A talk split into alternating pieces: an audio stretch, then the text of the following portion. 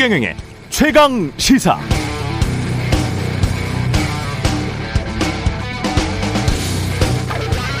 네, 지난 2월 10일이었습니다. 최경영의 최강 시사에서 원희룡 당시 윤석열 대통령 후보 정책본부장이 출연해서 부동산 관련 이런 말들을 했습니다. 지금 가격도 너무 많이 올랐다. 폭등한 지역은 당연히 내려가야 한다. 점진적으로 내려가는 게 좋다. 가격을 떠받치는 정책이 나와서는 안 된다. 5년 사이에 두 배 올랐는데 어떻게 떠받치나? 다만 영끌 세대는 채무 유예 같은 금융 지원을 생각할 수 있다. 이게 두 달 전 한 발언인데요. 윤석열 당선자가 국토교통부 장관 후보로 원희룡 전 제주지사를 지명하자 부동산 커뮤니티 카페는 초상집 분위기, 무주택자들 위주의 카페에서는 다행이라며 안도의 한숨을 쉰다는데요. 이런 선거 때 기조, 사람들이 알고 있다는 뜻이겠죠? 선거 때 말했던 약속 그대로 지켜나가시길 바랍니다. 가격이 떨어져도 가격을 떠받치는 정책이 나와서는 안 된다. 저도 찬성합니다.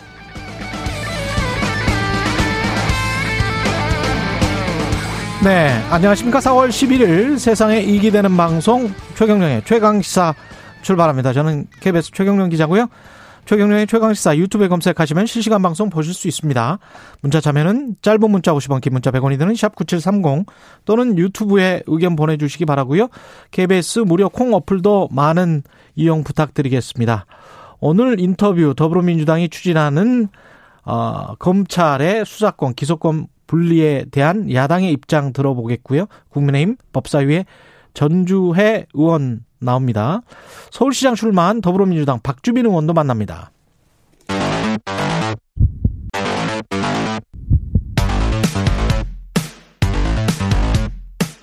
오늘 아침 가장 뜨거운 뉴스 뉴스 언박싱 네 뉴스 언박싱 시작하겠습니다. 민동기 기자 김민아 시사평론가 나오셨습니다. 안녕하십니까? 안녕하십니까? 네 어제 오후 2시에 윤석열 당선자가 정부 1차 내각 명단을 발표했습니다. 추경호 국민의힘 의원을 부총리 겸 기획재정부 장관으로 내정을 했고요. 국토부 장관에는 오프닝에서 말씀하신 것처럼 원희룡 전 제주지사 그리고 국방부 장관에는 이종섭 전 합동참모본부 차장을 내정을 했습니다. 산업통상자원부 장관에는 이창양 카이스트 교수, 과기정 통부 장관에는 이종호 서울대 반도체 공동연구소장, 그리고 보건복지부 장관에는 정호영 전 경북대 병원장을 내정을 했고요. 문체부 장관에는 박보균 전 중앙일보 편집인, 여성가족부 장관에는 김현숙 송실대 교수를 각각 내정을 했습니다. 어, 일단 뭐 여러 평가가 나오고 있긴 한데요. 언론들이 좀 비판적으로 바라보는 포인트는 크게 두 가지인 것 같습니다. 일단 윤석열 당선인과의 인연이 좀 많이 작용을 했다. 내정자 8명 가운데 인수위 소속이 4명이고요. 당선인 특별보좌관 그리고 당선인 고문이 2명입니다. 그러니까 여섯 명이거든요. 어, 이런 점이 좀 강하게 작용한 것 아니냐 이런 비판 포인트가 하나 있고 또 하나는 다양성이 부족하다라고 하는 점인데 여덟 명 가운데 일곱 명이 남성이고 여성이 한 명뿐입니다. 3040대 3040 세대 청년은 없고요. 평균 연령이 60.5세입니다. 그래서 뭐 서호남이라는 그런 얘기도 나오고 있고 서울대 서, 서호남? 네, 서울대 출신 예. 50대, 50대 남성 50대 남성. 예, 정의당 예. 같은 경우에는 경육남이라고 비판을 했습니다. 예. 경상도 출신 60대 남성의 잔치판이다 이렇게 예. 좀 비판을 하고 있거든요. 어, 이런저런 좀 비판이 나오고 있는 상황입니다. 그러니까 이런 비판에 대해서 윤석열 당선인이 어떻게 생각하느냐 이게 이제 어, 중요할 텐데 음. 윤석열 당선인이 이렇게 얘기했습니다. 선거운동 과정에서부터 할당이나 안배는 안 한다고 했다. 예. 그리고 각 부처를 가장 유능하게 맡아서 이끌 분을 지명을 하다 보면은 결국 어, 지역이나 세대나 남녀 이런 게 그냥 균형 잡히 균형 있게 에, 균형이 맞춰질 거다 이렇게 얘기를 했는데 그래서 그렇게 되려는지는 잘 모르겠습니다. 어쨌든 이후에 의식적으로 아 이게 너무 어 편중됐다는 1차 1차 인선에서 편중됐다는 평가가 있으니까 추가로 인선할 때는 그 점을 좀 고려해야 되겠다. 이렇게 생각하지 않는 이상 이렇게 쭉 해가지고 균형이 맞춰질 것인가 좀 의문인 게 그동안 어쨌든 뭐 어, 실력 위주 인사를 이제 어 해야 되겠다. 라는 것을 누가 뭐 부정을 했습니까? 그걸 부정하진 않은 결과물이 사실 편중된 결과로 나왔기 때문에 뭐, 아, 이거 좀 안배를 해야 되는 거 아니냐 뭐 이런 얘기를 해왔던 거잖아요.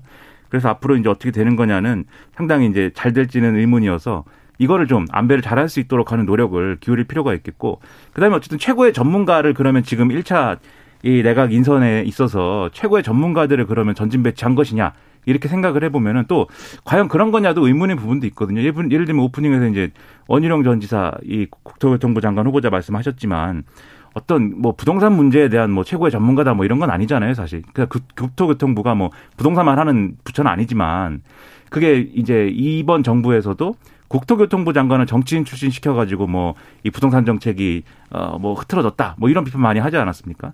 마찬가지 상황이 될 수가 있기 때문에 이런 점들에 대해서 우려를 불식시킬 수 있도록 어 여러 가지 이제 전문성을 어떻게 그러면 제기 제고할 것인지 이런 얘기들도 많이 이제 해줘야 될 것 같습니다. 우리가 집중해야 될 거는 사실은 이제 이 사람들이 했던 말, 그렇죠. 글, 뭐 이런 것들인데 문화체육관광부 장관의 박보균 전 중앙일보 편집인은 박보균 칼럼으로 유명했던 분이잖아요.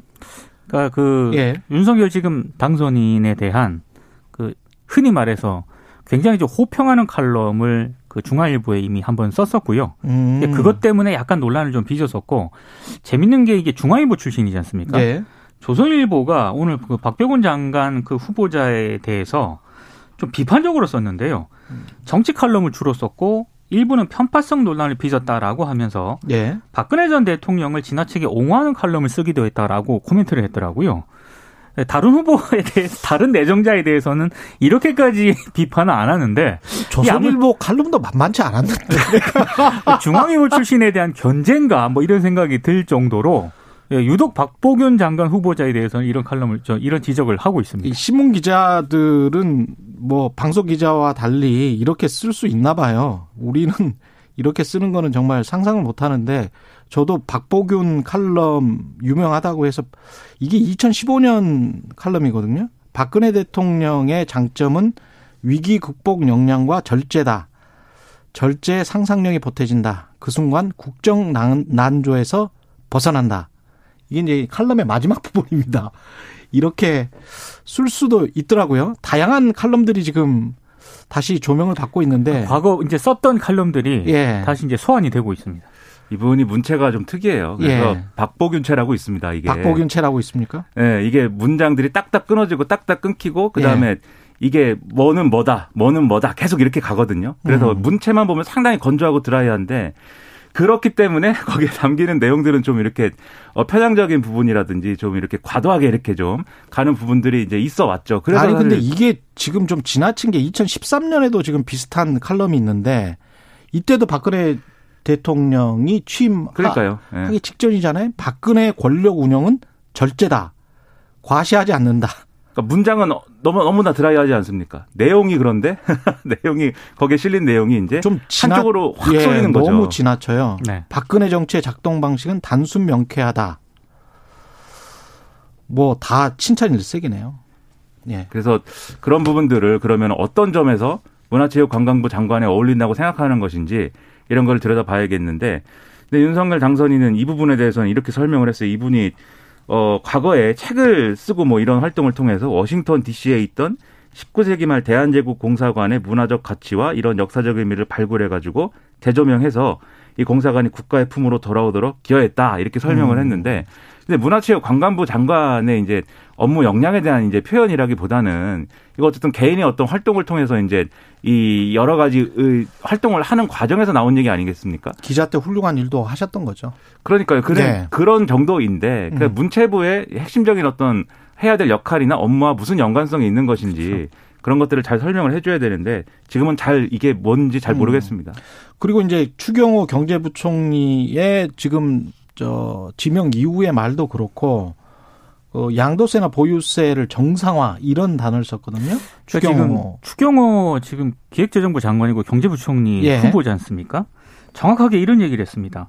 기업 모래주머니를 벗겨드리겠다. 기업 모래주머니? 그렇습니다. 예. 그러니까 시장 중심의 경제 정책을 예고를 하면서 이런 표현을 썼거든요. 음. 어, 그러니까 지나치게 기업 규제가 문재인 정부에서는 강했다라는 어떤 그런 표현인 것 같고요. 또 하나는 부동산 정책과 관련해서도 과도한 보유세, 양도소득세 등에 대한 정상화가 필요하다 이런 표현도 썼습니다. 정상화가 필요하다. 네. 그러니까 보유세라든가 이런 것도 상당히 좀 낮추겠다는 그런 의지를 표현한 것으로 보입니다.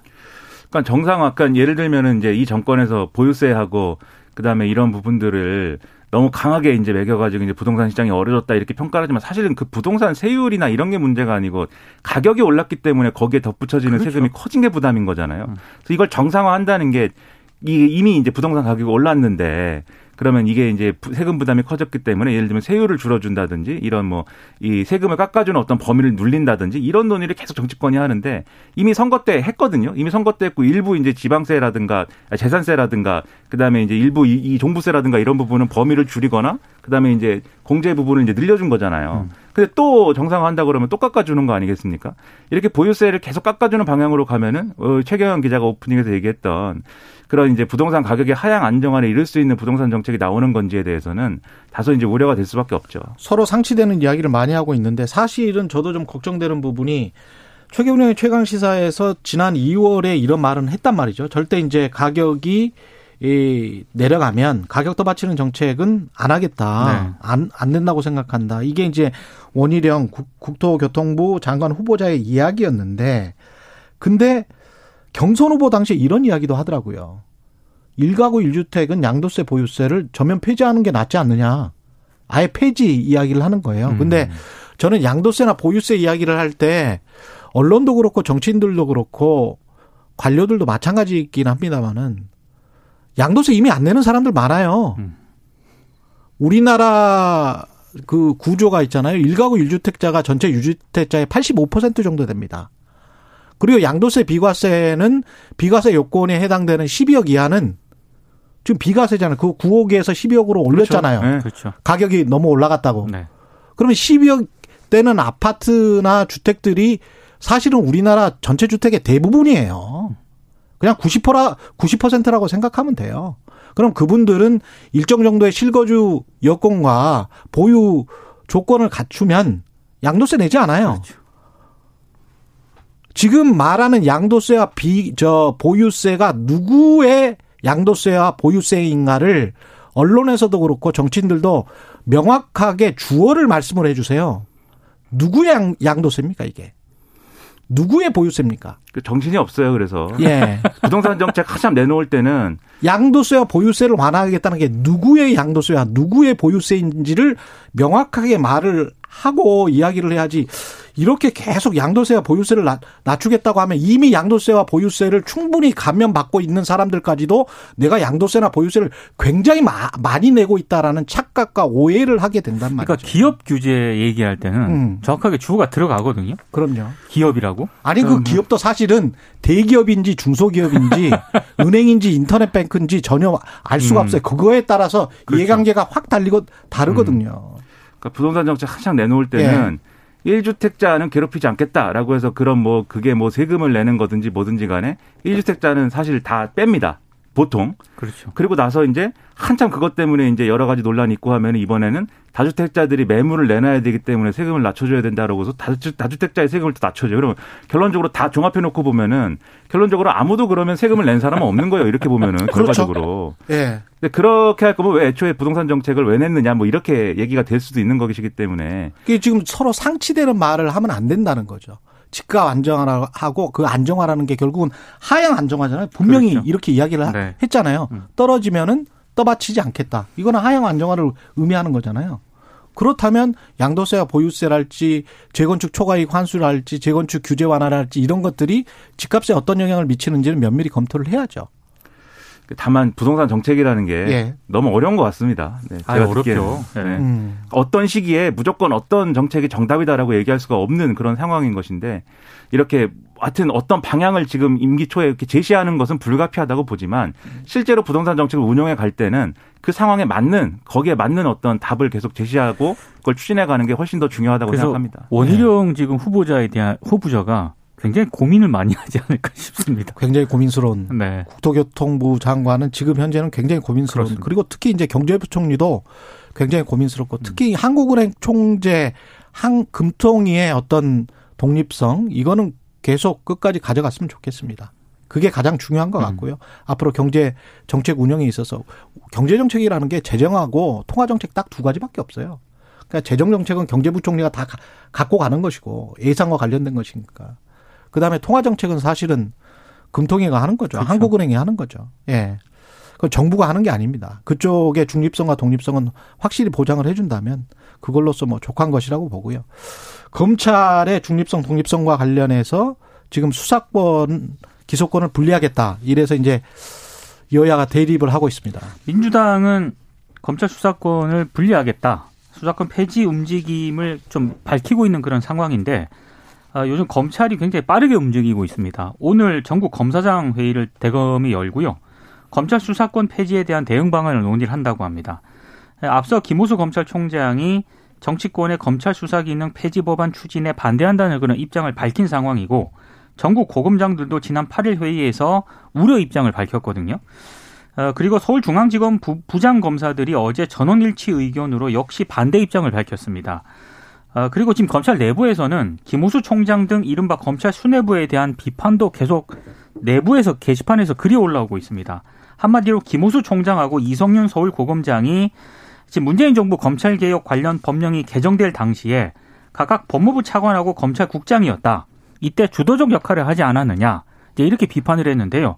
일부 검사 같은 경우에는 조금 격한 표현을 쓰기도 했습니다.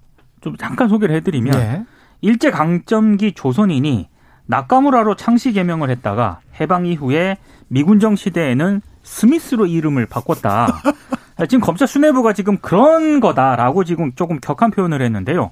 근데 한쪽에서는 이 검찰의 이런 반발도 선, 택적인 반발 아니냐라는 그런 비판도 나옵니다. 이게 왜냐하면 검찰의 중립성과 독립성을 논의해 보자는 글이 검찰 내부 게시판에 지난달 올라온 적이 있었거든요.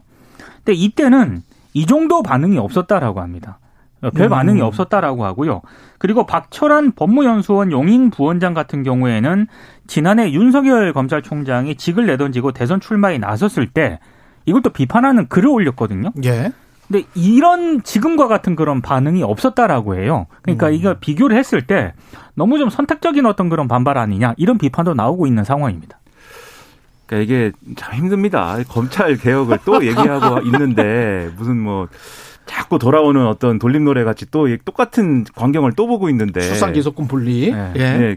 그러니까 이거를 검찰이 이렇게 조직적으로 뭐 이렇게 반발하고 이런 것도 잘 뭐 이게 어 바른 일인지 잘 모르겠고 이게 맞는 건지 모르겠고 민주당이 이걸 갑자기 왜 추진하는지도 잘 이해는 안 돼요. 그냥 이게 뭐 특정 시기에 특정 당내 어떤 분들이 이제 주장한 바는 있었는데 이게 예를 들면 당론으로 뭐 이렇게 하자고 결정을 하고 그다음에 의원총회에서 의견을 모으고 이런 과정들을 막 거치는 그런 프로세스가 지금 진행 중인 거잖아요. 근데 벌써 이제 뭐 어 지금 다 검소한 바 이걸 하는 것이 어 전체적인 어떤 당의 총의를 모은 것이냐 막 이렇게 얘기를 하고 특히 이제 법사위에서 사보임 문제 때문에 논란이 더 커진 거잖아요, 지금. 그래서 법사위에서 원래는 이제 민주당과 이제 국민의힘이 어 양당이 이제 있는데 이 중에 한 명, 한 명을 이제 무소속 양향자 의원으로 음. 사보임을 하면서 이게 결국 안건 조정위를 무력화시키려는 거 아니냐라는 얘기가 나오면서 그럼 왜 그렇게 하느냐? 밀어붙이려고 한다. 한 달 안에 마무리하려는 것이다. 왜 한 달이냐? 윤석열 당선인이 취임하면은 거부권 행사할 것이다. 검수한박에 대해서. 음. 뭐 얘기가 이렇게 된 거잖아요, 지금. 예. 근데 이거에 대해서는 제가 민주당이 왜 이거를 갑자기 추진하려고 하는지에 대한 설명이 있어야 됩니다. 왜냐하면 민주당은 아마 갑자기가 아니다. 원래 우리는 이거 해왔다, 주장해왔다. 이렇게 얘기를 하겠지만 최근에 여러 정국과 맞물려서 정치적 해석을 나올 수밖에 없는 그런 시점이에요. 예를 들면 이재명 이제 전 지사라든가 이 배우자인 김혜경 씨에 대한 수사가 이제 진행 중인 부분이 있다. 또는 한동훈 검사가 무혐의 됐다. 이런 것들을 종합을 해볼 때 한동훈 검사가 무혐의가 돼가지고 요직으로 갈 것이다. 뭐 이런 것들.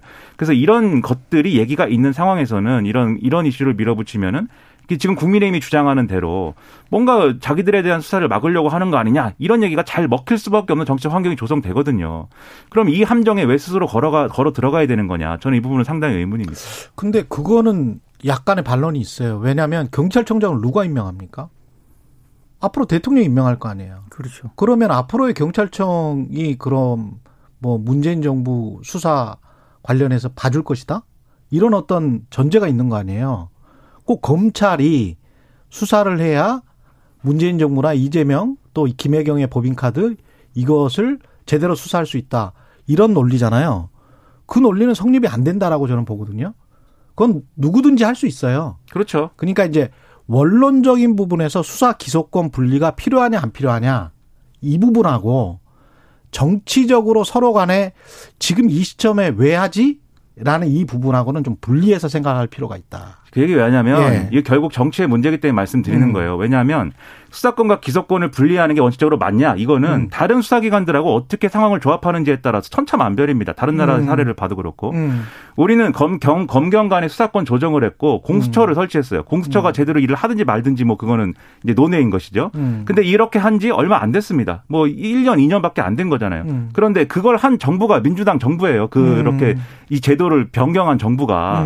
음. 그런데 그러고 나서 일정 기간이 지났는데 여러 이- 이 윤석열 검찰총장이 뭐 이 대통령 선거에 출마하고 여러 과정을 거치면서 이 논의가 계속해서 굴러온 결과가 지금 검수한박인 거잖아요. 그렇죠. 그럼 이것에 대한 정치적 정치적인 어떤 맥락이나 이런 것들을 당연히 어. 이거는 당연히 국회에서 처리해야 되는 것이고 정치 세력이 책임 있게 처리해야 되는 것인데 어. 당연히 여기에 정치적 맥락이 형성될 수밖에 없는 조건이 있다는 거죠. 아니 정치적 맥락이 있어요.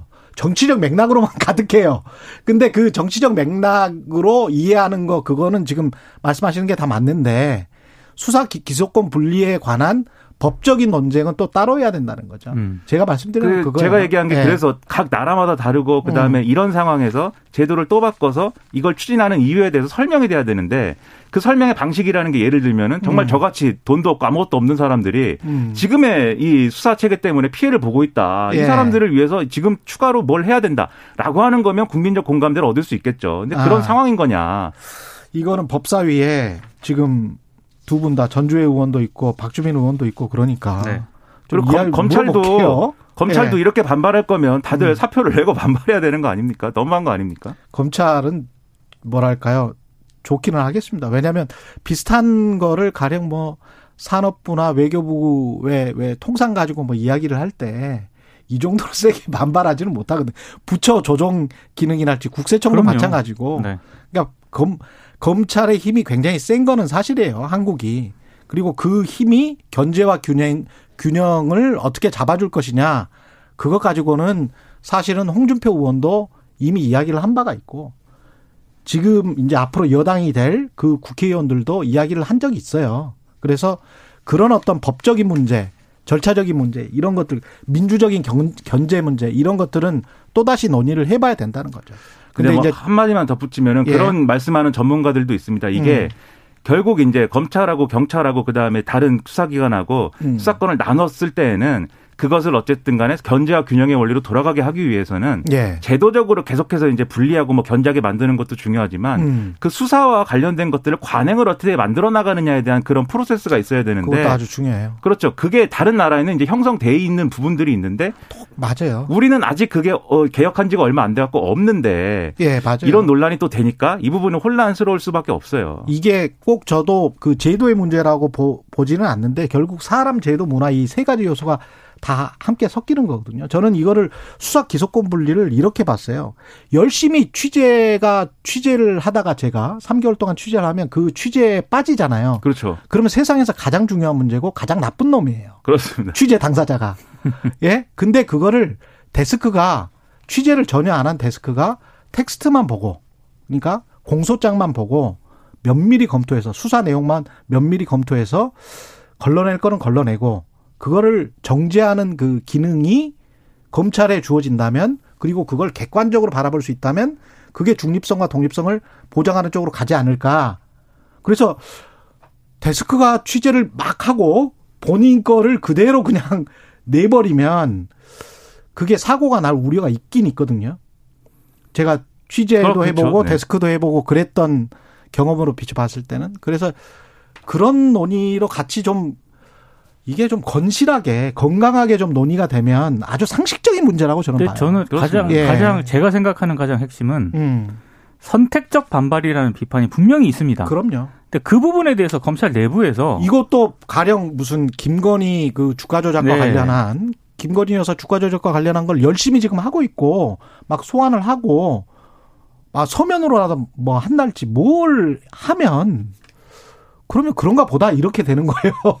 그러니까 그런 부분들에 대해서도 검찰이 노력을 하지 그렇죠. 않으면 맞아요. 예. 음. 그러게 말입니다. 어떤 부처에서 이렇게 하겠습니까? 그렇죠. 여기까지 하겠습니다. 뉴스 언박싱 민동기 기자 김민아 시사평론가였습니다. 고맙습니다. 고맙습니다. 고맙습니다. KBS 일라디오 최경영의 최강시사 듣고 계신 지금 시각은 7시 45분입니다. 오늘 하루 이슈의 중심. 당신의 아침을 책임지는 직격 인터뷰. 여러분은 지금 KBS 일라디오 최경영의 최강 시사와 함께하고 계십니다. 네, 우크라이나 침공 중인 러시아군이 저지른 전쟁 범죄 행위들이 속속 드러나고 있습니다. 수차례 협상이 진행 중이지만 여전히 합의점 찾지 못하고 있는데요. 한국외국어대학교 우크라이나과의 올레나 쉐겔 교수님 연결돼 있습니다. 안녕하세요. 네, 안녕하세요. 네, 아유, 심정은 지금 굉장히 불편하실 것 같습니다. 고개, 예, 해야죠. 예, 가족은 괜찮으세요? 네, 저희 이제 부모님은 예. 운 좋게 이제 대피를 하셨는데, 예. 그 외삼촌 가족은 지금 러시아가 공격하고 있는 남부에 계시다 보니까 아. 걱정이 많습니다. 지금 저 러시아 의 장기적인 정쟁 목표가 우크라이나 전역을 점령하는 것이다. 이런 주장도 있고 아니면은 일부를 주장해서 분단을 시켜버리는 것이다. 뭐 이런 주장도 있는데 어떻게 생각하세요?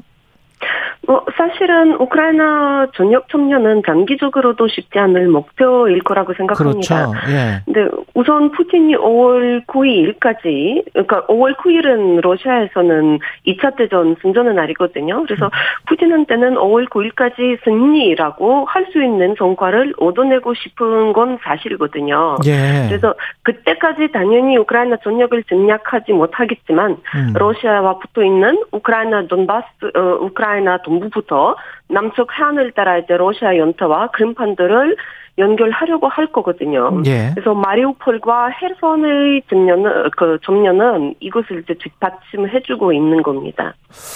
근데 이게 전쟁을 하, 전쟁 침공을 한 해서 이- 이렇게 민간인을 학살한 증거들이 지금 나오고 있잖아요. 네네. 왜 이러는 걸까요, 러시아군은?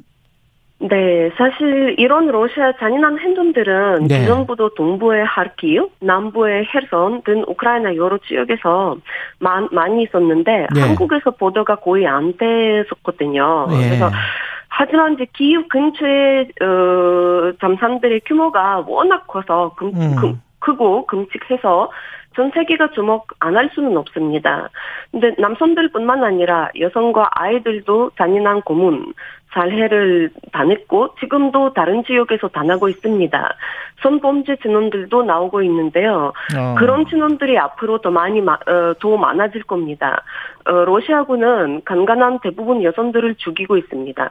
이 여성들을 잔혹하게 손, 손폭행한 뒤에 친구를 인멸하기 위해 불이 되어버리기도 하고요. 어. 하지만 목숨을 건진 여성들도 있는데 이들은 트라우마가 커서 자기들에게 무슨 일이 일어났는지 말조차 못하고 있습니다. 과연 그들 중 앞으로 이 트라우마를 극복할 수 있을 사람 얼마나 될 건지, 자신들에게 일어난 이야기를 말할 수 있는 사람이 얼마나 될 건지 모르겠지만 분명히 있을 겁니다. 그래서 5년, 10년, 20년 후에 그 사람들의 새로운 이야기가 계속 나올 거라고 봅니다.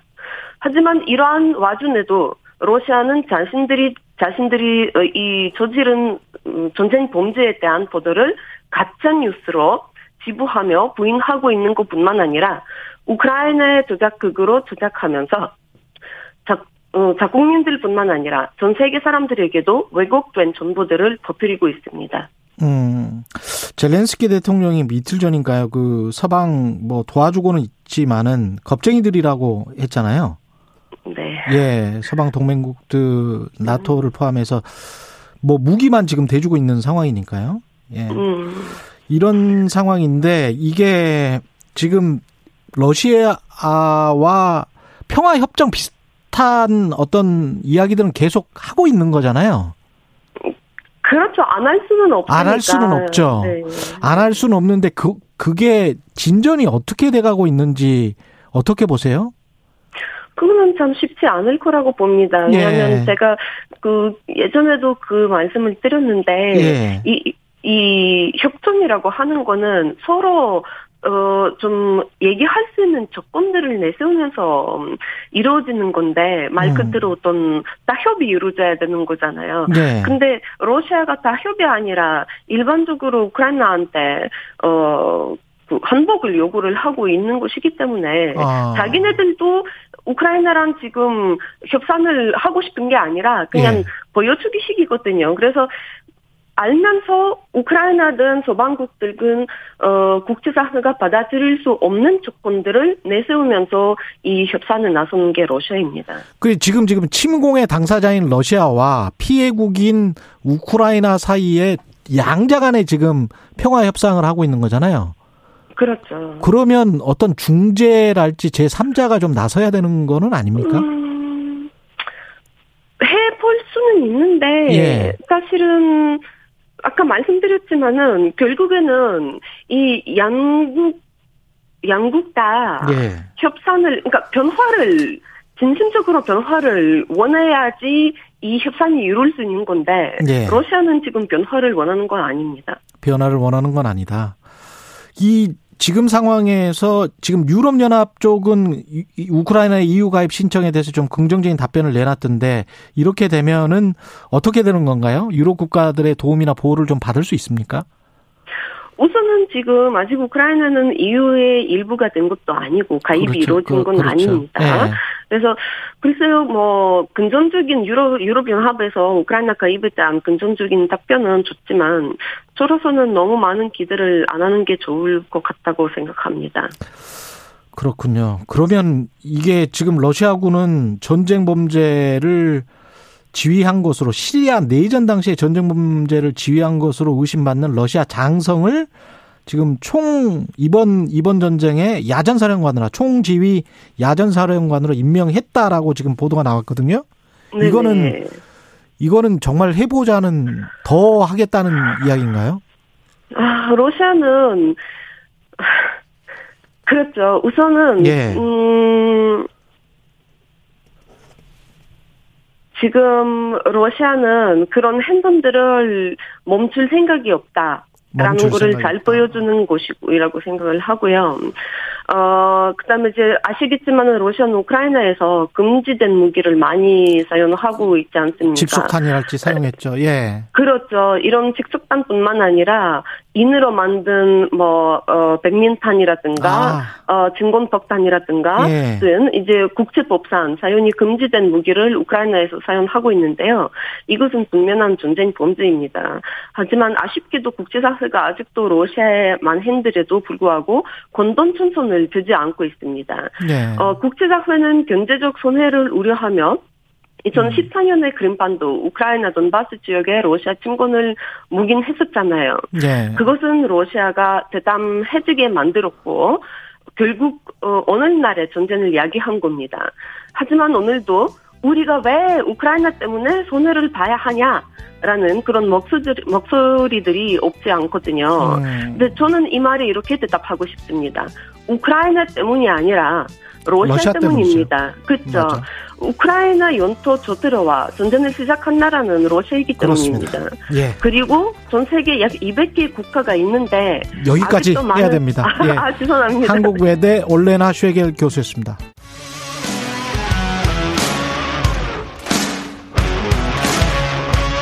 오늘 하루 이슈의 중심 최경영의 최강 시사. 네, 수사 기소권 완전 분리 이른바 검수완박 가지고 여야가 갈등을 하고 있고요. 그리고 어제 발표된 새 정부 내각 인선 내용 국, 국회 법사위에 국민의힘 전주회 의원 먼저 연결돼 있습니다. 의원님 안녕하세요. 예, 안, 안녕하세요. 반갑습니다. 예, 반갑습니다, 의원님. 처음 뵙는 것 같은데요, 그렇죠? 예, 예. 의원님 법사위 오래 하셨고 지금 저 윤석열 당선인 그 내각 인선부터 네. 좀 이야기를 나눠보고 싶은데요. 네네. 어떻게 평가를 하십니까? 한덕수 총리 후보자부터 해서 이제 8명의 내각 네. 인사 발표됐습니다. 뭐, 그 특징이라고 하면 이제 실력과 전문성을 좀 중요시한 인사라고 생각합니다. 예. 아, 그리고 이제, 어, 또한 그 당선인과 이제 국정 철학을 공유하고 음. 국정 과제를 잘 이해하고 실천할 분들로 그렇게 구성이 됐다고 생각을 합니다. 음. 어, 이제 면면들을 보면 그 윤석열 정부의 정책 만들기에 캠프나 아니면 선대본부 등에서 뭐 직헌과 관계없이 좀 참여하셨던 분들이 많다고 생각이 되고요. 예. 어, 그리고 뭐 그, 그 분야, 해당 분야에서 어, 상당한 그런 전문성을 가지고 또한 실력을 가지신 분들로 이렇게 구성이 됐기 때문에 음. 어, 결국은 일 잘하는 정부를 좀 만들기 위해서 어, 이런 인선이 됐다고 생각합니다. 예. 언론의 이제 비판 포인트는 뭐 경상도랄지 서울대랄지 남자 네. 60세가 넘는 평균 연령 뭐 이런 것들을 가지고 이제 비판을 네. 하고 있는데 어떻게 보세요? 네. 이런 지점들은? 뭐 그런 부분 뭐 음. 뭐이 있을 수는 있겠습니다만 예. 어, 윤당선인의 기조는 이런 보여주기식 인사보다는 음. 어, 일 잘하는 사람들로 어, 일 잘하는 정부를 만들자는 것입니다. 네. 아, 그렇기 때문에 모든 것을 다 이제 충족할 수는 없는 것이겠죠. 네. 그래서 그, 오히려 방점은 예. 예, 실력과 전문성을 이제 맞추다 보니까 예. 아 그러한 좀 일부 비판이 나오는 것 같습니다. 근데 과기부 장관이랄지 뭐 산자부 장관이랄지 이런 분들은 다 뭐랄까요? 그 정말 전문성이 있어 보여요. 경력이나 뭐 이런 네네. 보면. 네네. 근데 이제 국토교통부 장관 후보자인 원희룡 전 제주지사 같은 경우는 그쪽 전문가는 아니잖아요. 그 이번 윤석열 정부에서 뭐 가장 중요한 것 중에 하나가 부동산 정책일 텐데요. 예. 예. 원희룡 그 후보 같은 경우는 음. 어 선대 보훈에서 어 정책본부장을 하셨죠. 그 다음에 음. 또한 인수위에서 기획위원회 위원장을 하고 있습니다. 예. 아, 그래서, 어, 실력, 그 전문성 여부를 떠나서 어, 어떤 그런 그 부동산 정책이 나갈 할 바를 어, 가장 잘 이해를 하고 있는 분 중에 하나라고 생각합니다. 음, 예, 그런, 그런 면에서 예. 약간 이제 말씀드린 전문성과 실력, 그 다음에 세 번째가 이제 국정 철학을 공유하고 국정 과제를 잘 이해하는 사람이다. 이, 요 범주에는 당연히 들어간다고 봐야 되겠죠. 그리고 인사청문회 같은 경우도 이제 민주당은 많이 벼르고 있는 것 같은데 문재인 정부에서 네. 그 국민의힘이 했던 그런 인사청문회의 기준 똑같이 하겠다. 뭐 네. 이, 런것 같아요. 네. 상당히 나랑이 예상되는데.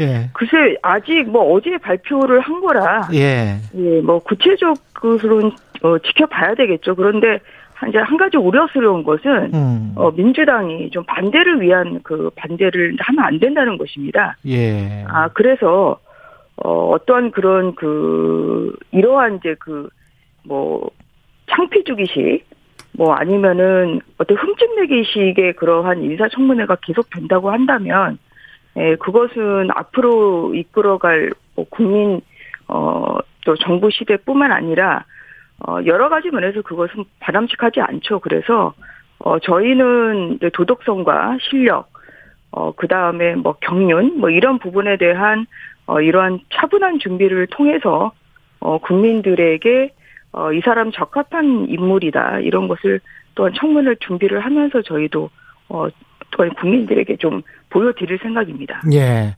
그리고 수사 기소권 분리 검찰, 이거를 네. 위해서 아마도 민주당 출신의 무소속 양양자 의원을 법사위에 사보임한 거 아니냐. 이, 네. 이 렇게 지금 국민의힘은 생각하는 거죠? 어, 저희는 그렇게 보고 있습니다. 예. 그러니까 뭐냐면 이제 검수완박법의 강행 처리를 위한 시동을 걸었다는 음. 거죠. 이게 어. 양양자 의원을 사보임하면 어떻게 되는 겁니까? 여야 구성 때문에 그렇습니까?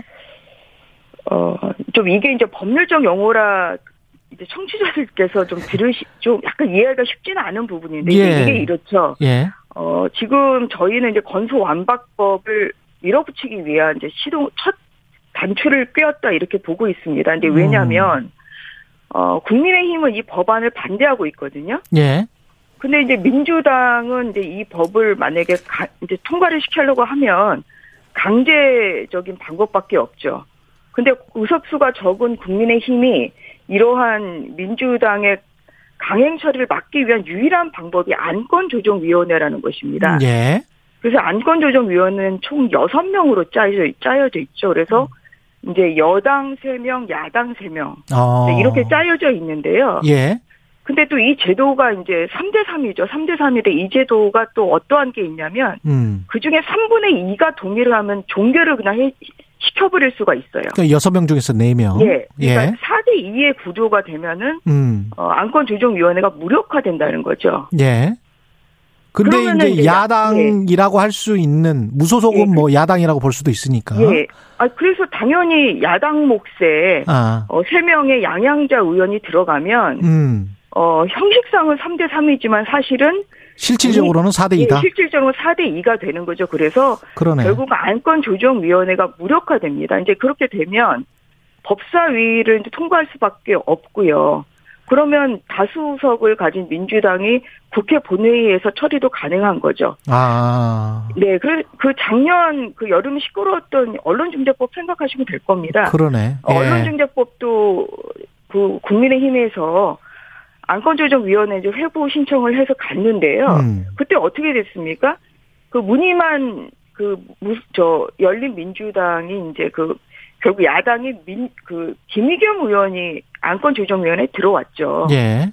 예, 그래서 결국 3분의 2가 이제 찬성으로 안건조정위가 그냥 종결되고 예. 이 언론중재법이 결국 문체위를 통과를 했던 것이거든요. 어. 예, 그래서 그런 시- 의도로 음. 양양자 의원이 어, 법사위에 사본됐다고 저희는 그렇게 보고 있습니다.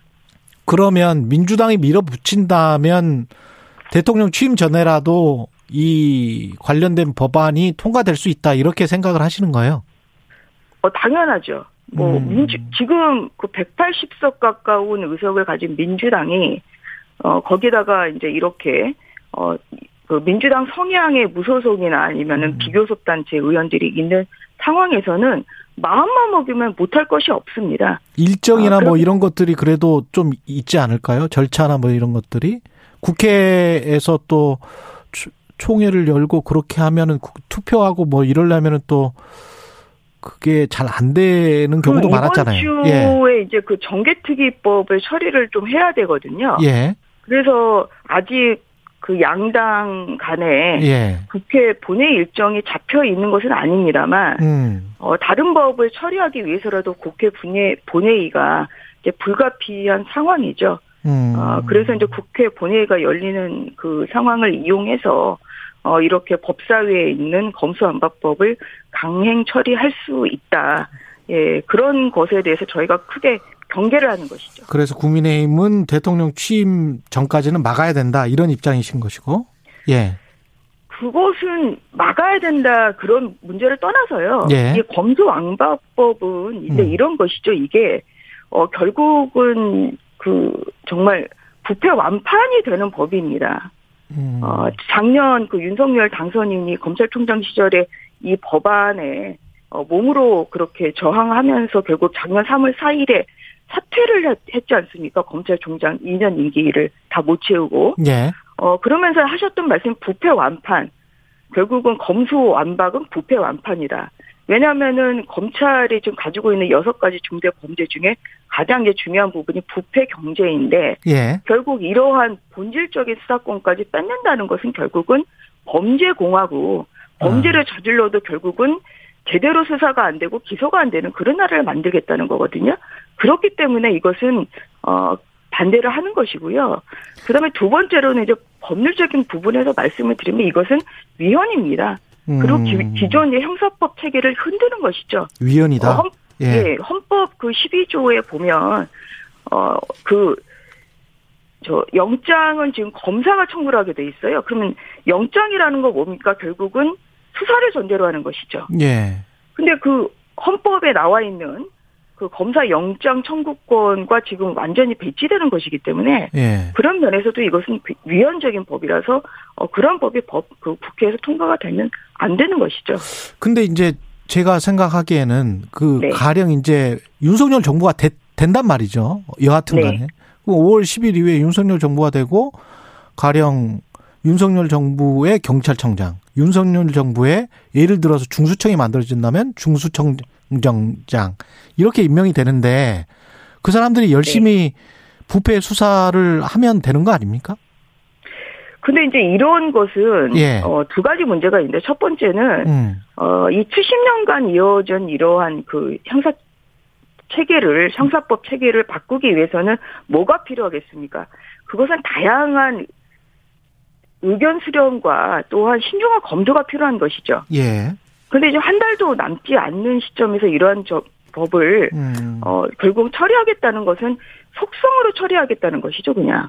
그래서 음. 그런 면에서 굉장히 이것은 서리금 법안 결국 그로 인한 피해는 국민들로까지밖에 갈 수가 없다 이제 이러한 말씀을 드릴 수밖에 네. 없습니다. 그 다음에 이제 두 번째로는 뭐냐면 이제 이것이 결국은 무엇을 목표로 하느냐 이제 이 부분인데요.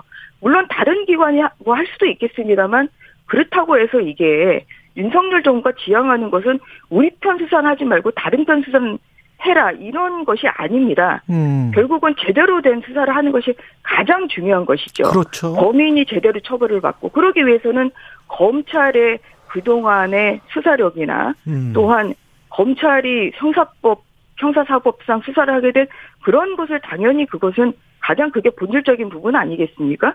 그런데 음. 갑자기 하루아침에 검찰로부터 이런 수사권을 뺏겠다는 것은 결국은 이것은 무늬만 그 검찰 개혁이지 진정한 검찰 개혁이 아니라는 것이죠. 결국은 수사권을 뺏어서 문재인 정부 당시에 권력방 비리 사건을 결국은 무력화하려는 것이다. 더 나아가서 대장동 몸통인 이재명 그 후보를 지키기 위한 것이다. 어, 이런 불순한 의도가 있는 것이죠. 윤석열 정부의 경찰청장이면은 열심히 수사할 것 같다는 생각은 드는데. 그러니까 누가 수사를 예. 하느냐도 물론 중요하겠습니다만 예. 제대로 된 수사를 하는 것이 굉장히 중요한 것이고요. 예. 예, 그것이 바로 이제 검찰의 존립의 이유인 것이죠. 그 민주당 입장에서나 민주당 지지자들 입장에서는 그러면 김건희 네.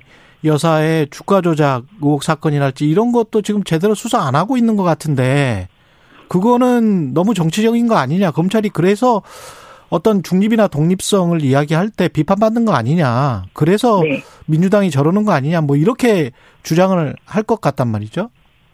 아, 그것은 아전 인수식의 이제 해석으로 볼 수밖에 없습니다. 네. 왜냐하면요, 네.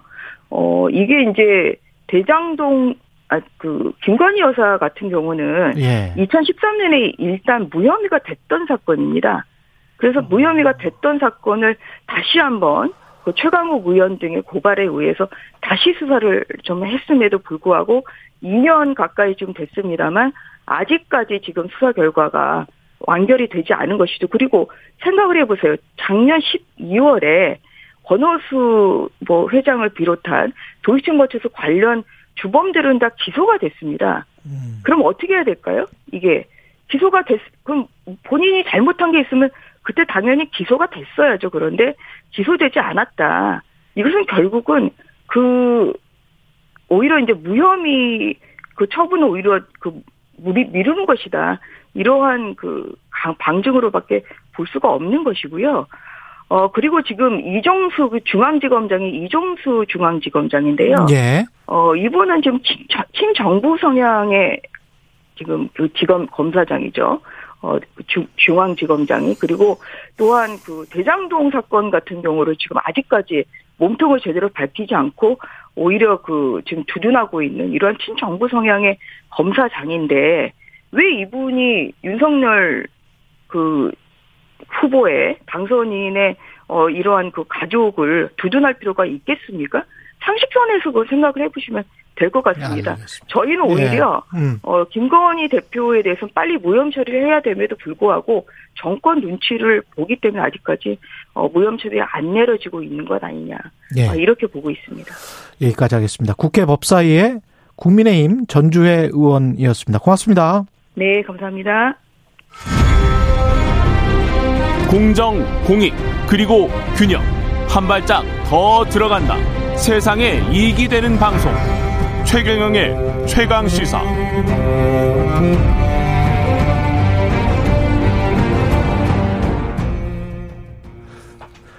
예, 73년생 5살 소리 아빠. 박주민이 더 젊고 새로운 서울시를 만들겠다. 더불어민주당 박주민 의원 서울시장 출사표 던졌는데요. 박주민이 꿈꾸는 젊고 새로운 서울시는 어떤 모습일지 직접 들어보겠습니다. 안녕하세요. 네, 안녕하십니까. 예.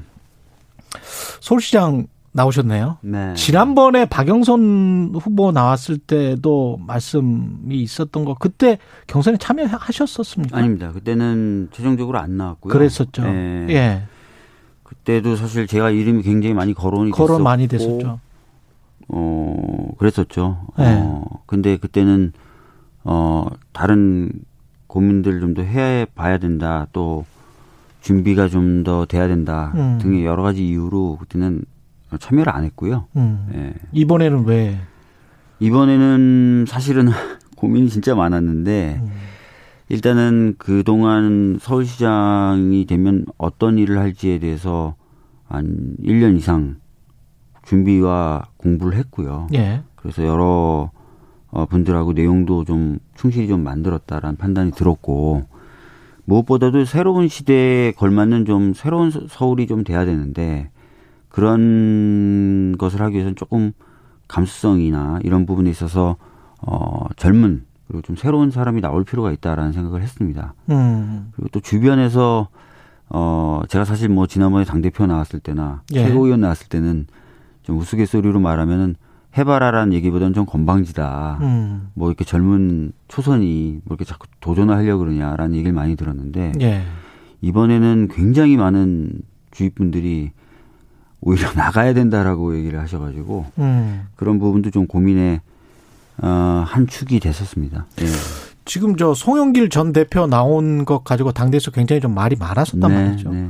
지금 당 상황은 어떻게 보세요? 서울시장 후보 관련해서 우선은 그 서울 지역에 있는 지역위원장들, 예. 국회의원들은 어 제가 아는 바로는 대부분 음. 송영길 어 그전 대표가 어 나서는 것에 대해서 반대하고 있죠. 음. 예. 박주빈 의원님은 어떻게 생각하십니까? 저요? 예. 저는 뭐 몇몇 언론에서 인터뷰를 하면서 제가 말씀을 드렸는데 예. 우선은 아까 말씀드렸던 대로 뭔가 좀 새로운 시대에 걸맞는 새로운 서울을 만드는데 적합한가라는 고민이 좀 있고요. 예. 두 번째는 그 책임을 지고 사퇴한 지도부 아니겠습니까? 음. 어, 그런데 이제 어, 다시 이제 선거에 출마하겠다는 게 어떤 명분이 있는지 모르겠고, 음. 어, 특히 무슨 경쟁력 얘기를 처음에 하셨었는데, 최근에 나오는 여론조사나 이런 것들 보면 그렇지도 않고요, 딱히. 예. 죄송한 말씀이지만. 음. 그래서 어떤 명분인가, 음. 이런 좀 고민이 있죠. 예. 의원님이 말씀하시는 이제 새로운 시대, 새로운 서울은 구체적으로 어떤 비전이 있을, 있을까요? 네, 이제 향후에 이제 제가 좀 소상히 밝힐 건데요. 예. 뭐, 사실 서울이 그 전국에서 보면은 음. 굉장히 부러움을 많이 사는 그런 지역이고 특별시죠, 특별시죠. 네, 누구나 예. 살고 싶어하는 지역인데 정작 서울에서 사시는 분들 보면 여러 가지 불안에 시달리시죠. 뭐 음. 주거 불안부터 시작해서 또 돌봄 예. 관련된 예. 불안이라든지 안전에 대한 불안이라든지 환경에 대한 불안이라든지 사실 그런 불안과 저는 좀 싸우고 싶어요. 음. 어, 불안과 좀 싸우고 싶고 어, 그래서 그런 어, 비전들을 좀 준비를 하고 있고 음. 구체적인 어, 공약들도 사실 상당수 만들어 놓은 상태입니다. 일상으로부터의 불안 여러 불안을 좀 해소해서 예. 어, 사람 냄새 나고 음. 편안하고 좀 행복한 그런 서울을 만들고 싶은 마음이 있습니다. 근데 지금 민주당 그, 그 전에 이제 대통령 선거 때 12대 7이었단 말이죠. 광역지자체로 네. 네. 보면. 근데 지금 상황은 오히려 뭐 대통령 취임 이후의 상황이라 6월 1일이 훨씬 더 불리할 것이다 이런 분석이 많고 그다음에 민주당 내에서도 지금 어 친이재명계와 어, 친문 세력 간에 뭐 갈등이 존재한다 이런 언론 보도들 꽤 나오지 않습니까? 그렇지 않습니다. 그렇지 아까도 않습니까? 예. 말씀드렸던 것처럼 음. 서울 지역에 있는 지역위원장들이 만약에 개파가 있다면 음. 또 개파로 갈라져 있다면 그렇게 대부분의 의원들이 지금 거의 비슷한 음. 입장을 가지기가 어렵죠. 그러네. 그래서 이제 예. 송영길 예. 의원의 경선 참여를 놓고 이게 무슨 개파 간의 갈등이다라고 얘기하는 것은 전혀 안 맞는 그거는 거예요. 아니다. 예. 예. 실제로 저한테 이제 출마를 권유하면서 하루에 한 두 명에서 세 명 정도 의원들이 찾아오기도 하고 전화를 했는데 예. 굉장히 다양한 분들이었고요. 음. 그분 중에 한 분은 저한테 이렇게까지 얘기했어요. 밖에서 자꾸 이거 개파 갈등이라고 하는데 예. 지금 우리가 갖고 있는 고민은 그게 아니다. 음. 진짜 과정을 아름답게 만들어서 음. 아까 말씀드렸던 대로 굉장히 어려운 선거이기 때문에 과정이 굉장히 아름답고 음. 멋있어야 그렇게 해서 뽑힌 후보가 경쟁력이 있게 되는 거 아닙니까? 그렇죠. 과정을 굉장히 아름답게 만들어서 그것을 통해서 경쟁력 갖춘 후보를 만들고 음. 그 후보를 앞에 내어서 선거를 치러서 진짜 지방의회 의원이 의원을 한 명이라도 더 당선시키고 음. 구청장을 한 명이라도 더 당선시키는 게 우리의 목적일 뿐인데 예. 이게 참 너무 안타깝다 이런 얘기를 하시는 분도 계셨어요. 김민석 그 의원 같은 경우는 새로운 얼굴 이야기를 하시더라고요. 네. 박용만 전 회장도 이야기하시는 네. 것 같고. 뭐 여러 분들이 나와서 예. 과정을 굉장히 아름답고 다이나믹하게 만들 필요가 있습니다. 그럴 가능성도 있습니까? 지금 말고 지금 여섯 명 말고 새로운 얼굴들이 더 대거 서울시장에 어떤 후보로 나올 가능성, 민주당의 후보로 나올 가능성? 제가 뭐 직접 접촉을 해보거나 한 바는 없어서 예. 그 가능성이 어느 정도 된다라고 뭐 말씀드리기는 어려운데 음. 뭐 몇몇 분들은 접촉을 하고 계신 것으로 알고 있습니다. 예. 오재인님은 세계 2위, 2위 미친 서울 집값부터 잡아주세요. 집값이 가장 큰 문제죠. 네, 맞습니다. 예. 예. 뭐 지난번에 한번 그때 이슈 오도독에 나와서 제가 말씀드렸지만 예. 어, 수도권 특히 서울에 이제 주거 공급이 좀 더 원활하고 어, 확대될 필요가 있, 는데 음. 재건축 재개발 방식의 주거 공급은 제한적일 수밖에 없습니다. 음. 어, 지금 재건축 재개발이 제가 그래서 안 필요하다는 게 아니라 예. 재건축 재개발이 필요한 곳은 당연히 돼야 되고 신속하게 돼야 되는데 음. 재건축 재개발 중심의 주거 공급 방, 방식은 멸실 수요다 이전 수요에 대한 고민이 없어요. 예. 새로운 택지들을 예. 공급하면서 개발을 해야 되는 거고요. 음. 또 하나는 주거 공급이 대대적으로 이루어져서 집만 빽빽한 서울 그, 그것은 바라지 않죠. 음. 저는 다른 보관들도 가지고 있습니다. 서울의 어, 주거 환경과 어, 도심 환경을 개선할 수 있는 다른 보관들 다른 가지고 보관들을 있다. 가지고 있습니다. 그래서 그런 예. 것들을 좀 가지고 음. 어, 서울 시민들을 만나 나갈 계획입니다. 지금 저 수사권하고 기소권 분리하는 거 있지 않습니까? 네네. 네. 검찰 네. 이것 가지고 이제 여야가 굉장히 갈등을 하고 있는데 네. 당론으로 지금 결정은 됐습니까? 화요일 그러니까 내일이죠. 예. 어, 내일 의총에서 어, 추가적인 의견을 듣고 또 잘 되면 당론 확정까지 되지 않을까 이렇게 예상하고 있습니다. 방금 뭐 전주의 의원은 5월 10일 대통령 취임 전에 네. 할것 같아서 우리는 확실히 막을 것이다 뭐 이렇게 이야기를 하는데 그러면 뭐 법사위 통과하고 국회 본의해서 뭐 신속하게 처리하겠다 이런 입장인가요? 만약에 당론으로 결정되면 저희들은 뭐 신속하게 추진하는 음. 것이 오히려 맞고 필요하다라고 보는 거예요. 예. 어, 검찰 개혁이라는 것도 통상적인 제도 개혁으로 봐주셔야 됩니다. 과거에는 음. 어, 우리 당에 향하는 검찰의 수사의 칼날을 무디게 음. 하려는 정치적 시도다라는 평가가 있었고 국민의힘은 지금 뭐 이재명 수사랄지 예, 뭐 그렇게 해서 비판하고 예. 있는데요. 예. 저희가 검찰의 수사권을 좀 더 떼내서 그걸 음. 경찰이나 다른 기관에 준다 해도 다 윤석열 정부 하에 있는 행정기관들입니다. 음. 그래서 뭐 저희가 수사 기소를 분리한다고 해서 윤석열 정부 하에 있는 행정기관들이 뭐 저희를 특별히 봐주, 봐줍니까? 만약에 뭐 공격하려고 한다면? 예. 그렇기 때문에 지금 그 이전의 그 프레임 작동될 수가 없고 작동돼서도 안 되는 거죠. 어. 저희들은 통상적이고 필요한 아, 그런 제도 개혁을 하는 것이다. 그리고 그렇기 때문에 더 길게 끌거나 괜히 정치적이고 소모적인 논쟁을 할 필요 없다. 어. 신속하게 하자라는 이야기입니다. 그리고 지금 뭐 조각 내각이 여덟 명 발표됐고 그다음에 한덕수 국무총리 후보자도 이야기되고 있는데 어떻게 보세요? 지금 낙마 가능성도 지금 민주당에서는 이야기를 하고 있습니까? 음, 제가 이제 사실 인사청문 TF에 들어가 있지는 않은데요. 예.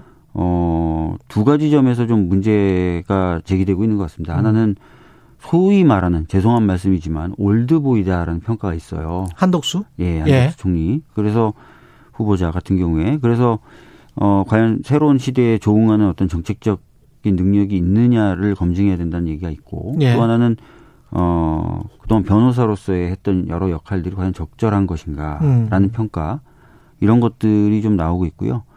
다른 장관들의 경우도 사실 전문성이라든지 이런 것들이 있는가 혹시 친분에 의한 어, 그런 인선 아닌가라는 의혹들이 제기되고 있는 상황입니다. 그래서 예. 굉장히 좀 철저하게 검증을 해야 될 필요가 있다. 이게 음. 전반적인 분위기입니다. 그렇군요. 그리고 대구 시장 같은 경우는 박근혜 전 대통령의 유용하 변호사를 공개 지지를 했단 말이죠. 네. 근데 이제 탄핵당하고 지금 사면되고 그다음에 이제 지금 자택에 계시면서 유영하 변호사를 공개 지지했는데 이거 같은 경우는 이제 정치적 메시지인 것 같은데 네. 어떻게 보십니까? 뭐 박근혜 씨 같은 경우에는 자신을 도와줬던 사람이니까 고마움을 표시하는 것이겠죠. 음. 그런데 이게 과연 정치적으로 올바른가를 놓고 봤을 때는 예. 그렇지 않겠죠. 음. 어, 나한테 잘해준 사람이니까 대구시장으로 해주세요가 말이 안 되지 않습니까? 그러니까 이런 논리는 사실 어떻게 보면 옛날 정치 중에서도 옛날 정치인데요. 예. 좀 없어질 필요가 있고요. 예. 대구시장으로 나왔으면 대구시를 위해서 어떤 자기가 역할을 하겠다, 음. 무슨 비전이 있다, 이 얘기가 돼야 되겠죠. 음. 네. 민주당 지금 대선 패배 이후에 그 쇄신의 모습이 네. 어떤 식으로 그 하려고 하는 건지, 그 다음에 박지원 공동 비대위원장도 뭐 여러 차례 어떤 쇄신을 하고자 하는 그 모습이 보여야 되는데 잘 안 보이는 것 같다 뭐 이러면서 굉장히 비판을 많이 했잖아요. 어떻게 보십니까? 그거는 당 쇄신에 대한 에너지는 쌓이고 있습니다. 쌓이고 있다. 예, 예. 쌓이고 있고 당 쇄신이라는 것 은 이제 계기와 과정 그리고 절차가 필요하지 않습니까? 음. 에너지는 충분히 계속 쌓이고 있고 그 에너지가 본격적으로 분출이 되면서 쇄신에 대한 큰 그림이 나오고 이런 것은 아마 전당대회를 준비하는 과정에서 이루어질 것이다 이렇게 보고 있습니다. 그래서 그때 어떤 내용으로 당을 바꾸느냐에 대해서 많은 사람들이 지금 고민하고 있고요. 음. 저 같은 경우에도 지속적으로 제기해왔던 어, 권리당원의 어떤 권리 신장, 예. 당의 소통 강화 이런 음. 내용들을 당원들이나 지지자분들하고 얘기해서 정리해 정리해서 뭐 비대위에 전달하기도 하고 예. 동료 의원들하고 어, 그런 것과 관련돼서 논의하고 있거든요. 음. 그러니까 그런 내용들이 아마 분출이 될 겁니다. 분출될 것이다. 예. 전당대회 과정에서. 네네네. 예. 여기까지 하겠습니다. 지금까지 박주민 더불어민주당 의원이었습니다. 고맙습니다. 예, 감사합니다.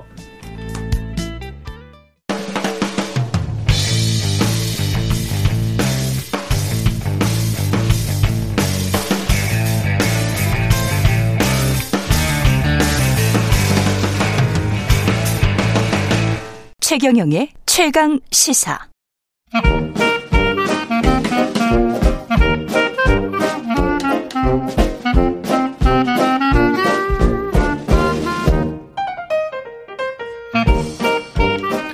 네, 최경령의 최강 시사 경제합시다. 월요일은 명쾌한 경제 이야기 해보고 있습니다. 오늘도 박종호 명지대학교 특임 교수 나와 계십니다. 안녕하세요. 예, 안녕하세요. 예, 오늘은 삼성전자. 예. 삼성전자 주주 한 번이라도 대본 분들 굉장히 많을 것 같은데 지금 야, 주식 투자 하시면서 예. 안 해본 사람이 있을까요? 예, 그러니까 저도 뭐 여러 번 대봤던 것 같아요. 예. 예.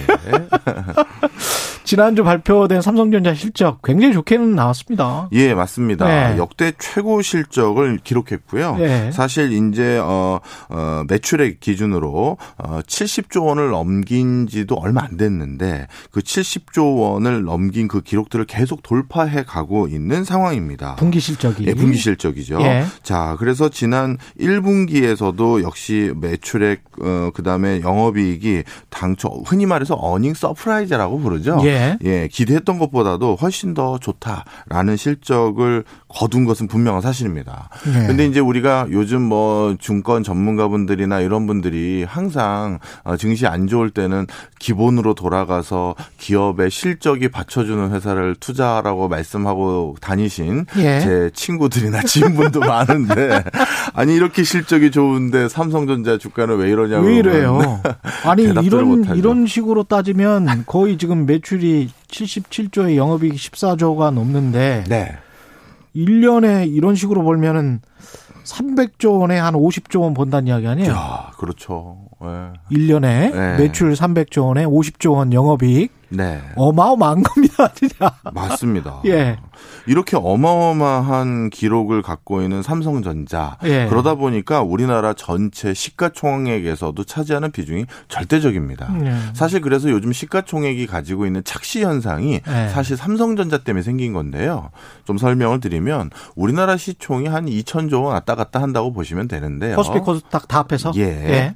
그런데 그 중에서 이제 삼성전자가 음. 시총이 뭐 항상 주가야 뭐 왔다 갔다 하는 겁니다만 예. 한 400조 원 됩니다. 어. 그러니까 거의 30% 이상을 차지하는 거죠. 항상. 400조 원. 예. 예. 자, 그러다 보니 삼성전자라는 이 하나의 종목에 주가가 떨어지고 우리나라 전체 코스피 시장의 종합 주가 지수가 좋을 리가 없겠죠. 예. 자, 그러다 보니까 요즘 어. 떤 현상이 있냐면요. 코스피나 또는 코스닥에서 개별 종목 단위로 상승한 종목의 수와 음. 하락한 종목의 숫자를 가지고 따져보면 요즘도 상승하고 있는 종목의 숫자들은 꽤 있어요. 아, 개별주의 시대로 가고 있군요, 지금. 예, 맞습니다. 예. 그래서 종목들로 보면은 상승하고 있는 종목의 숫자도 상당히 많이 있는데, 아니, 그런데 종합주가지수는 왜 모양이냐라고 하면 바로 그 주범은 오늘 주인공인 주범은 삼성전자 때문에 삼성전자인 거죠. 예. 예. 이진진 이진주님 주식 딱 한 종목 있는데 삼성전자. 아이고 저런. 근데 네. 요즘 주가 왜 그러죠? 유유. 네, 맞습니다. 진달래님도 실적은 좋지만 앞으로 불투명. 근데 매일 이야기하잖아요. 예. 삼성전자는 earning surprise를 제 기억에 매번 하고 예. 그 뒤에 기사에 꼭 이렇게 붙어요. 주가가 안 좋은 이유는 그러나 앞으로가 불투명해서. 근데 그 앞, 앞, 그 다음에 그 다음에나 그 다음 분기에도 또 earning surprise 하거든. 항상 하죠. 이게 뭐 뭐 왜 이러는지 모르겠어요. 이게 뭐 하자는 건지. 네. 예. 좀 설명을 좀 드리겠습니다. 예. 하여튼 첫 번째 설명드리고 싶었던 건 요즘 종합 주가 지수는 삼성전자 때문에 조금 어, 저평가될 수밖에 없는 것이고 개별 종목 단위로는 좀 올라가는 종목들이 꽤 있는데 아 요것도 하나 말씀드리고 가야겠네요. 예. 어, 요즘 개별 종목 단위 중에서 음. 어, 작년 재작년에는 코스피 시장이었지 코스닥은 그렇게 크게 안 움직였거든요. 예.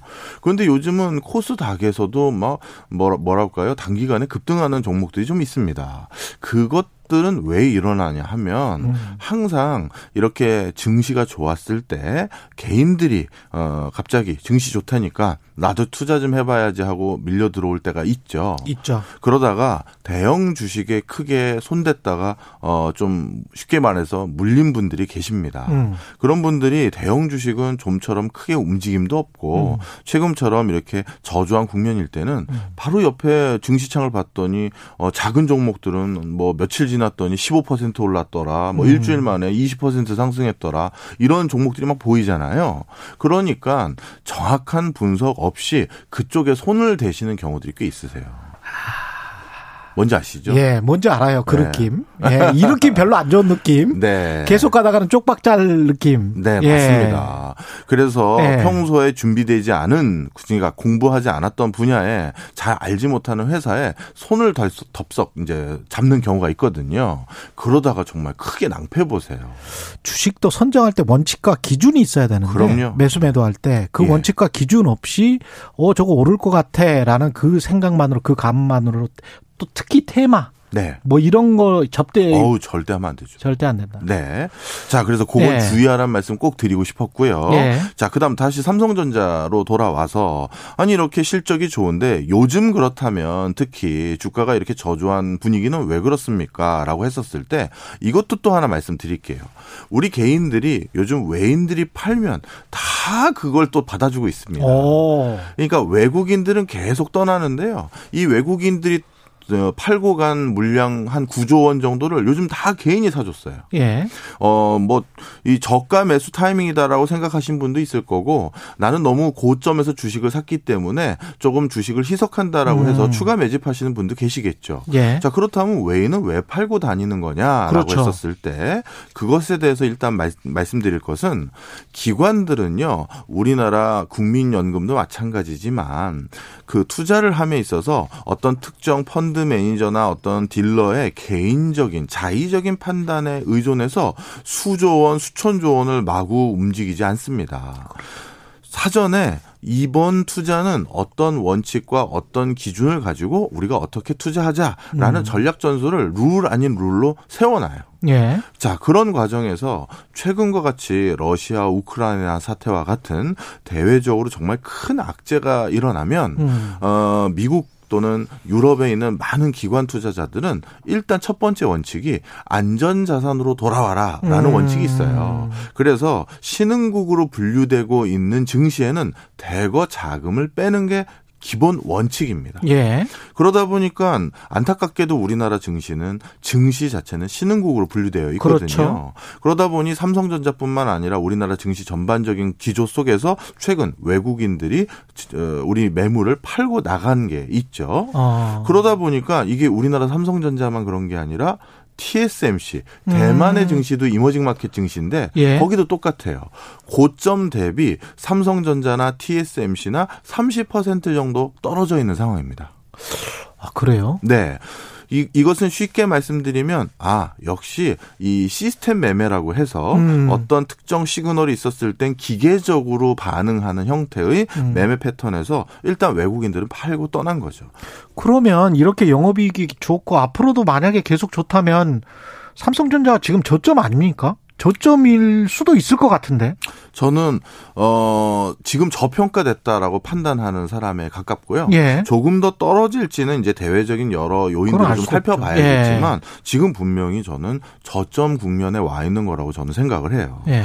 특히 전 세계적으로 이제 삼성전자 또는 TSMC, 뭐 엔비디아와 같은 반도체를 만드는 이렇게 견실하게 만들 수 있는 회사가 이제 몇 개 안 남았어요. 그렇죠. 예, 요것도 네. 좀 말씀을 드리면요. 음. 우리가 참 이게 불편한 진실이에요. 음. 교과서에서는 전문 경영인 제도의 어떤 우수성, 그 다음에 이런 것들을 많이 알려주긴 하지만 저도 예. 학교 수업 때는 예. 그런데 실제 경제 현상에서는 참 독특한 시장이 있는데요. 그 중에 하나가 반도체 시장입니다. 음. 반도체 시장에서 지금 살아남은 최강자들을 공통적으로 보면요, 전부 오너 회사들이에요. 음. 왜 그런지 감이 있으실 거예요.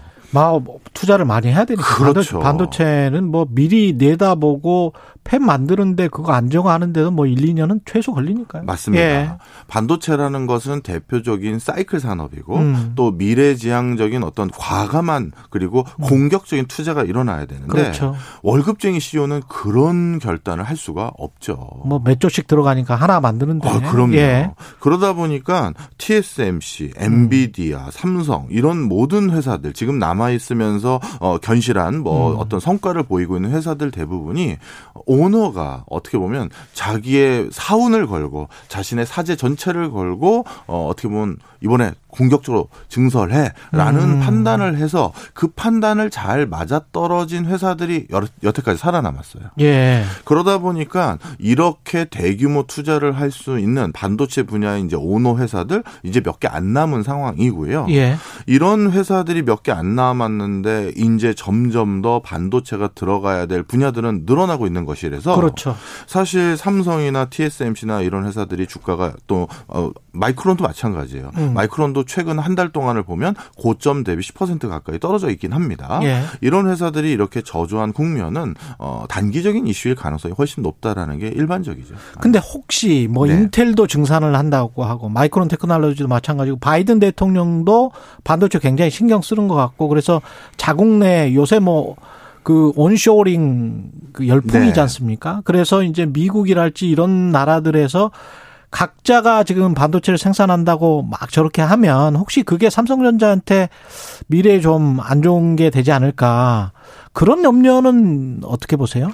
네. 사실 미국 입장에서도 예. 반도체가 예. 이제 단순히 경제적 부가가치를 넘어서 국가의 국, 국력을 상징하고 예. 국방, 방위 산업의 어떤 중요한 어, 교두보로 작용하기 때문에 직접적으로 반도체를 미국 내에서 생산하기로 결정한 것은 분명한 사실입니다. 음. 그런데 그 과정에서 과거의 최고의 반도체 회사인 인텔을 적극적으로 정부 차원에서 지원해주고 밀고 있긴 한데요. 음. 본인들도 알아요. 인텔이 아직까지 삼성과 TSMC의 어떤 기술 경쟁력을 확보하는 데는 상당한 시기, 시간이 걸리고 못할 수도 있다라는 걸 잘 압니다. 음. 그러다 보니까 미국이 처, 어, 추구한 전략 전술이 뭐였어요?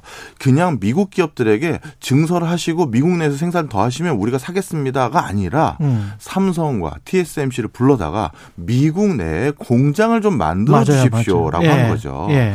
따라서 우리 기업 또는 TSMC도 뭐 들어가 있긴 하지만 음. 우리 기업들의 미국 내 공장이 확충된 것이지 단순히 미국 기업들을 밀어주는 것만으로 귀결된 것은 절대 아닙니다.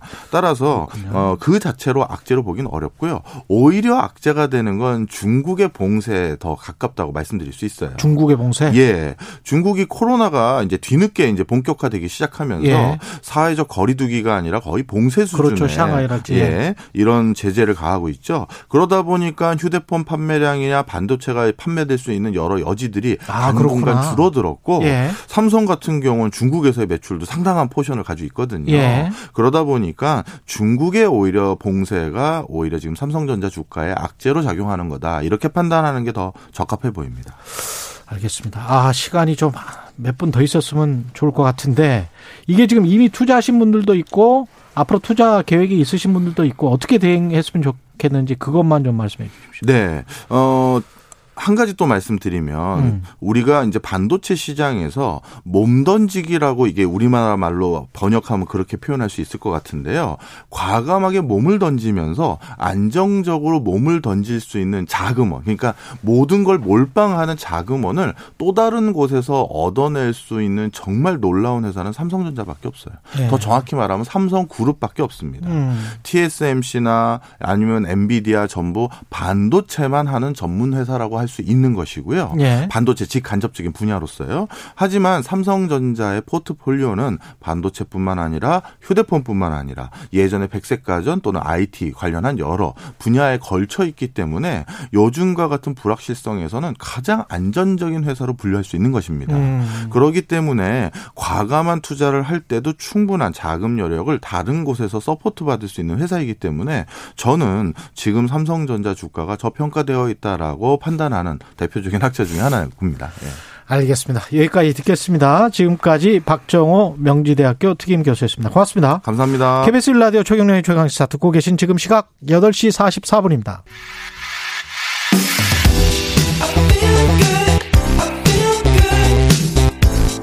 세상에 이익이 되는 방송 최경영의 최강 시사 네, 지난주 서울 지하철 9호선에서 전동 휠체어를 탄 장애인이 에스컬레이터를 이용하다가 사망하는 사고가 있었는데요. 아, 장애인 이동권 씨가 한창 이었었는데 또 이런 사고가 나서 안타깝습니다. 장애인 이동권 시위를 주도하는 자, 전국 장애인 차별 철폐 연대 박경석 대표님 전화로 연결돼 있습니다. 안녕하세요, 대표님. 아, 네, 안녕하십니까? 예. 사고 현장에 가보셨었죠? 네, 갔습니다. 예. 왜 일어났다고 보세요? 원천적으로 이 에스컬레이터에 이 휠체어 진입을 막았어야 함에도 불구하고 음. 그것을 권고라는 이유로 막지 않았던 잘못이 있습니다. 에스컬레이터 지하철에서 에스컬레이터 사고는 하루 이틀 일이 아니거든요. 네. 그래서 서울교통공사 구간의 에스컬레이터는 다 차단봉 애초에 휠체어가 접근하지 못하도록 차단봉이 다 설치되어 있습니다. 예. 그런데 이번에 사고 난 것은 민자이지 않습니까? 예. 그래서 왜 민자에 왜 설치하지 않았냐라고 하니까 어 그거는 의무사항이 아니라 권고사항이라고 이렇게 하면서 핑계 대더라고요.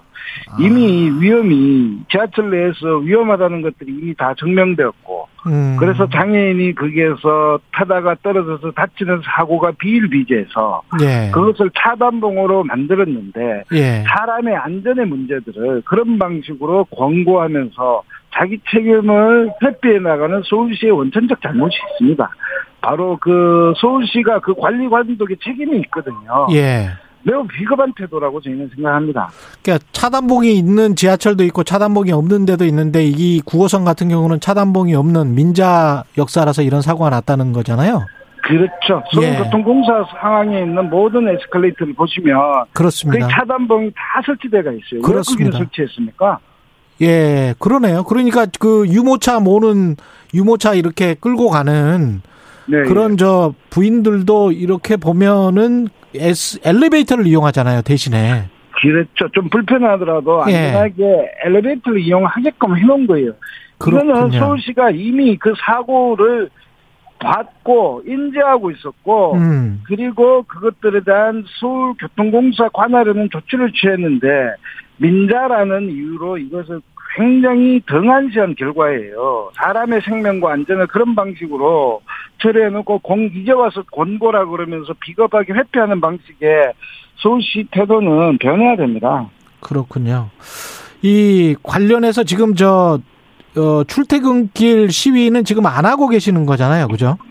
삭발하고 있습니다. 삭발 투쟁했고 경복, 경북북육에서 예. 9일째 삭발하면서 음. 시민들에게 이 문제가 무엇인지를 알리고 있고요. 예. 그리고 21년 동안 저희가 어떻게 외쳤고 이 마음이 어떤 것인지 이것은 시민의 권리입니다.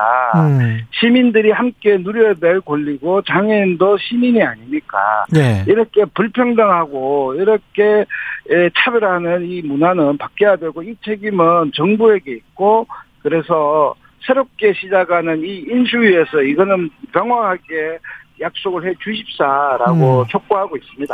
그때 그 출퇴근길에 그 시비를 하셨을 때 시민들 반응을 구체적으로 좀 듣고 싶습니다. 그때하고 지금하고.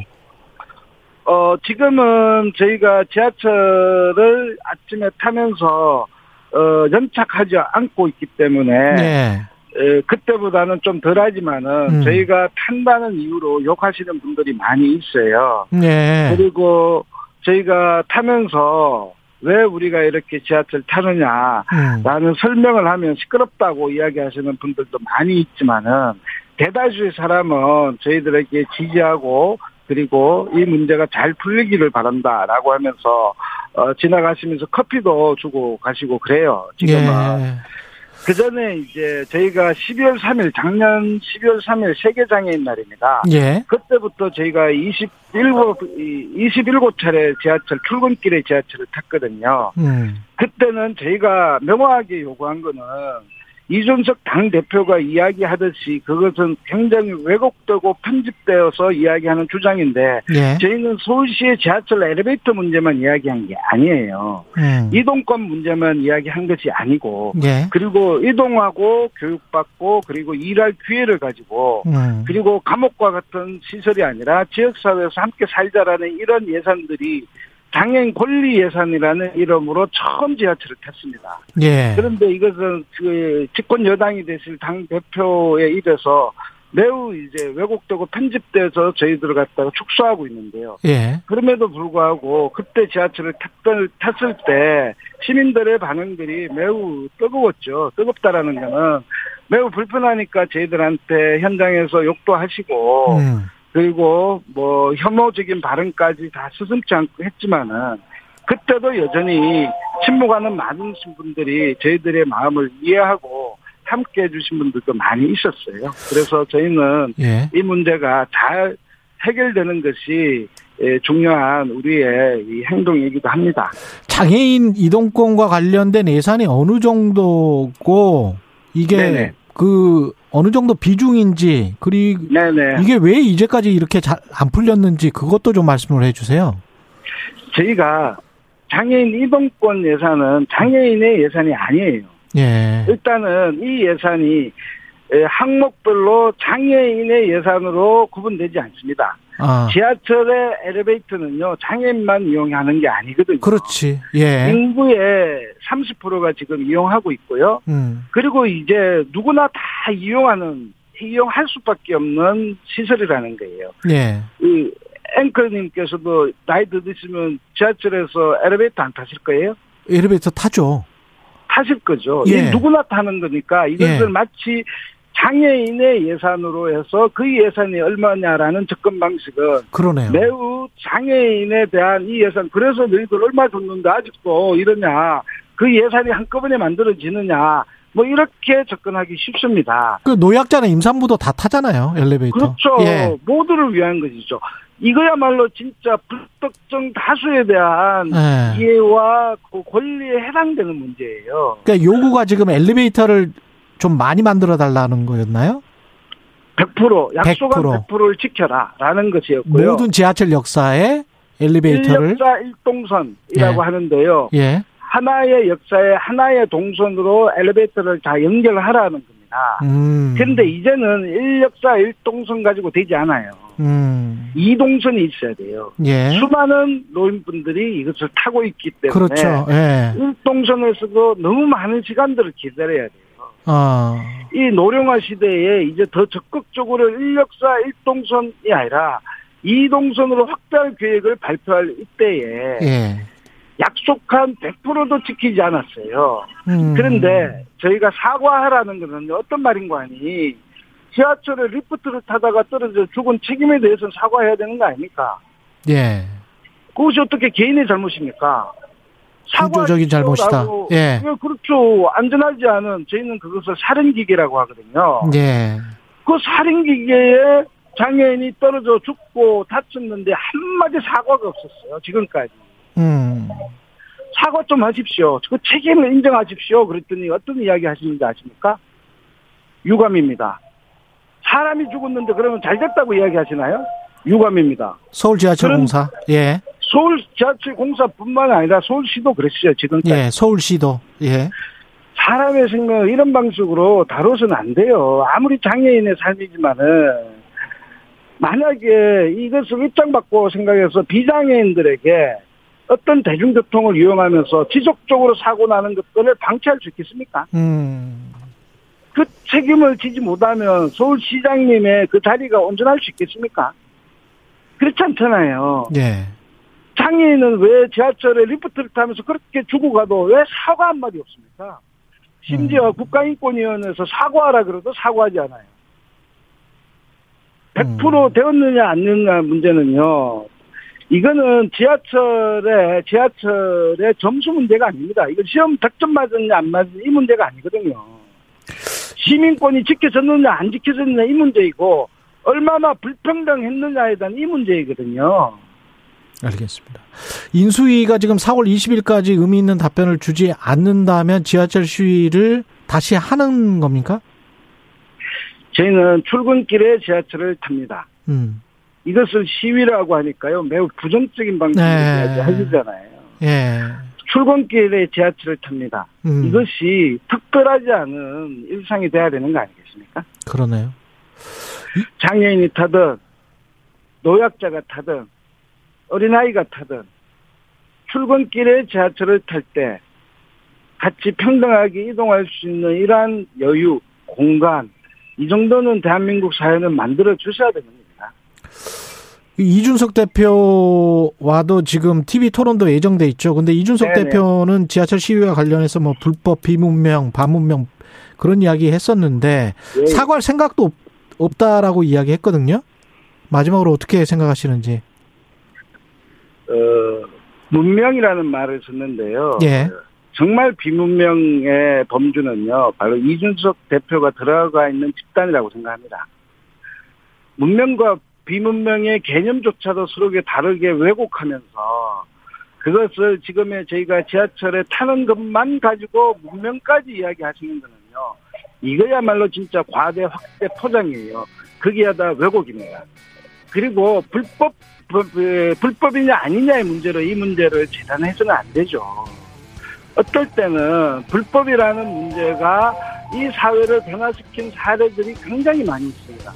광주 민주항쟁도 그거는 불법 아닙니까?